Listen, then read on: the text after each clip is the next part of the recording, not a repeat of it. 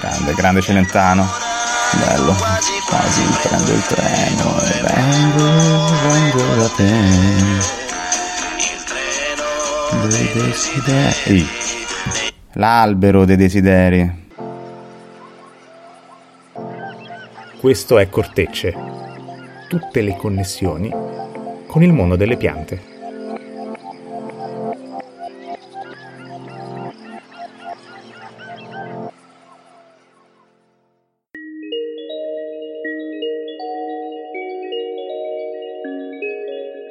Questa storia parte da un'idea e ci porta altrove. Stavo raccogliendo materiale su una pianta che a quanto pare vuole solo morire, nonostante sia molto usata nelle case, quando il connubio desiderio e mondo vegetale mi ha portato altrove.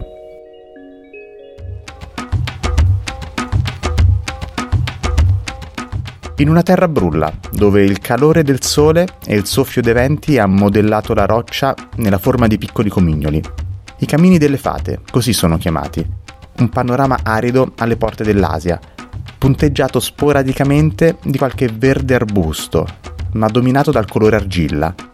Siamo in Cappadocia, Turchia, vicino a Goreme, cittadina diventata meta turistica per le tipiche formazioni rocciose a forma di cono nella Valle dei Monaci, che ospitano incantevoli e antichi affreschi rupestri. In un punto panoramico sulla vallata, da cui è possibile vedere parte di questi camini aguzzi, vicino ad un capannino che ospita una bancarella di manufatti in terracotta, il via vai dei turisti indugia di fronte ad una figura che si staglia per il suo biancore. Quello che sembra uno scheletro è in realtà la figura di un albero i cui rami candidi fanno pensare alla neve, ma la temperatura torrida ferma immediatamente l'immaginazione. Il bagliore movimentato è provocato dall'ondeggiare di tanti nastri di stoffa, messaggeri di speranze lasciati ad un destino che deve prendere ancora forma. È uno dei tanti alberi dei desideri, di Lek Agaci, in lingua locale, che possono essere trovati ovunque in Anatolia, facilmente individuabili grazie agli ornamenti di stoffa che pendono dai loro rami. I turchi credono che questi alberi possano esaudire i loro desideri. Il pezzo di stoffa legato ai suoi rami incarna la loro speranza. In alcuni casi sono appesi invece talismani del malocchio, il famoso occhio di Allah, in pietra blu tipico della Turchia. Una trovata per turisti verrebbe da pensare. E invece le radici di questa tradizione sono antiche. C'è chi le fa risalire ai popoli nomadi della regione, le donne di quelle popolazioni, non potendo raggiungere i luoghi della preghiera, al contrario degli uomini della comunità, avevano l'usanza di legare piccole strisce di stoffa ad alcuni alberi riconosciuti sacri. Per altri l'usanza ha origine nelle tribù turche pre-islamiche, in cui gli sciamani pregavano Tengri, il loro dio, in templi costruiti proprio vicino ad alberi. Stramberie di culture ai margini della società occidentale? Beh, volendo visualizzare su una mappa nel mondo altri alberi dei desideri, potremo vedere tante piccole bandierine che coprono tutta la Terra. D'altra parte non scopriamo oggi che il mondo arboreo è spesso accostato a quello spirituale. Ne abbiamo già parlato nella puntata dedicata all'albero di Natale. In molte antiche società gli alberi erano una fonte di cibo, fuoco e di riparo, e questo li rendeva, se non entità divine, portali verso un mondo metafisico.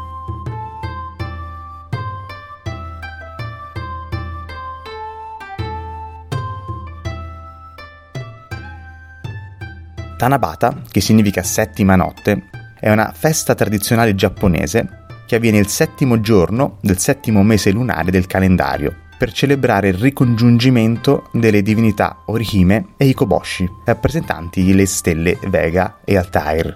Secondo la leggenda, i due amanti vennero separati dalla Via Lattea, potendosi incontrare solo una volta all'anno, proprio quella settima notte del settimo mese. Tra le principali decorazioni che addobbano le strade vi sono i tanzaku, strisce di carta colorata che simboleggiano i fili di seta intrecciati da una delle due divinità. Su di essi vengono scritti, a volte sotto forma di poesia, preghiere e desideri, rivolte alle stelle protagoniste della festa e successivamente legati ai rami di bambù. In particolare sono attratti da questa stanza i più giovani, che sono soliti chiedere fortuna nell'amore e nello studio.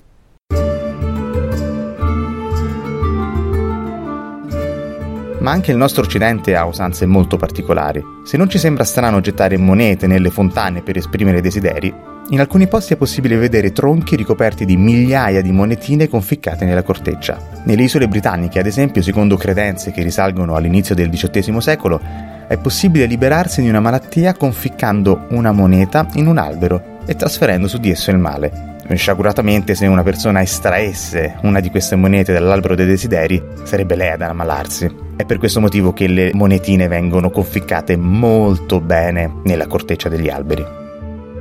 A Port Meron, nel Galles del Nord, questa tradizione ha ripreso vigore negli ultimi dieci anni. Alcuni esemplari di faggi agrifogli caduti per cause naturali sono stati ricoperti di monetine, creando uno spettacolo affascinante e al tempo stesso grottesco, in cui un normale tronco sembra prendere le sembianze di un drago contorto, con squame ramate e dorate.